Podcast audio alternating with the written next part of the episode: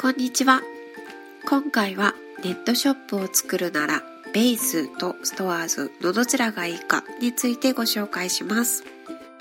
比較のポイントは様々ありますが、今回注目したのは手数料、有機スピード、クレジットカード決済導入の審査の有無の3つ。手数料は安い方がいいですし、有機スピードは速い方が助かります。利用者の多いクレカ決済はネットショップを運営するならぜひとも導入したい決済方法です。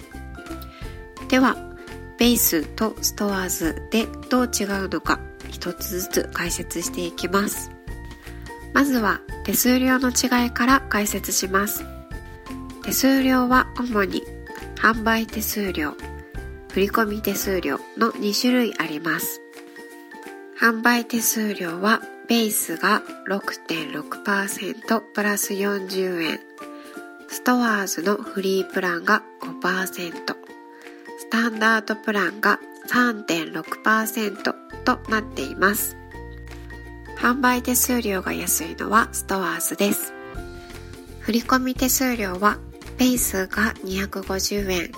ストアーズがプラン共通で275円となっています。振込手数料はプランにかかわらずストアーズの方が25円高くなっています。振込手数料の差はわずかですが売れるたびに発生する販売手数料はストアーズの方が安いです。運営コストを抑えたいならストアーズでショップ開設をした方がいいでしょう。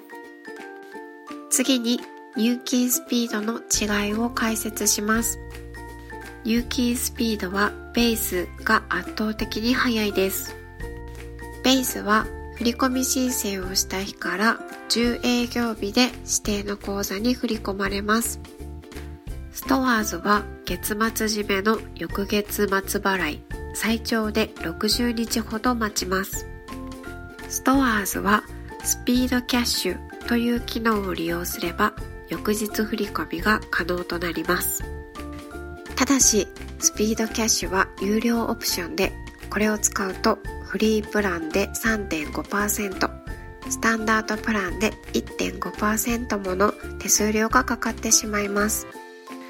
入金スピードを重視するならベースの方がいいでしょう。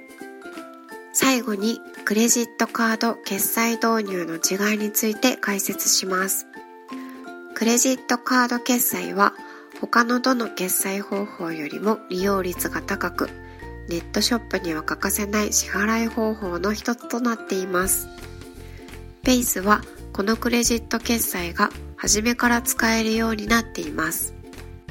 一方、ストアーズは自分で審査に申請し、パスしなければなりません。そして、もし審査に落ちたら、対象のクレジットカードが二度と利用できなくなります。クレジットカード決済を確実に導入したいのならベースを選ぶといいでしょう。ここまでベースとストアーズの違いについて解説してきました。では、ネットショップを開設するならどちらのサービスを選ぶべきなのでしょうかおすすめはベースです。月額無料で運営に必要な十分な機能が初めから備わっているからです。とにかく安く運営したいのであれば、ストアーズのフリープランでもいいと思います。ですが、ベースに比べて機能が不十分。入金までのスピードがかなり遅い。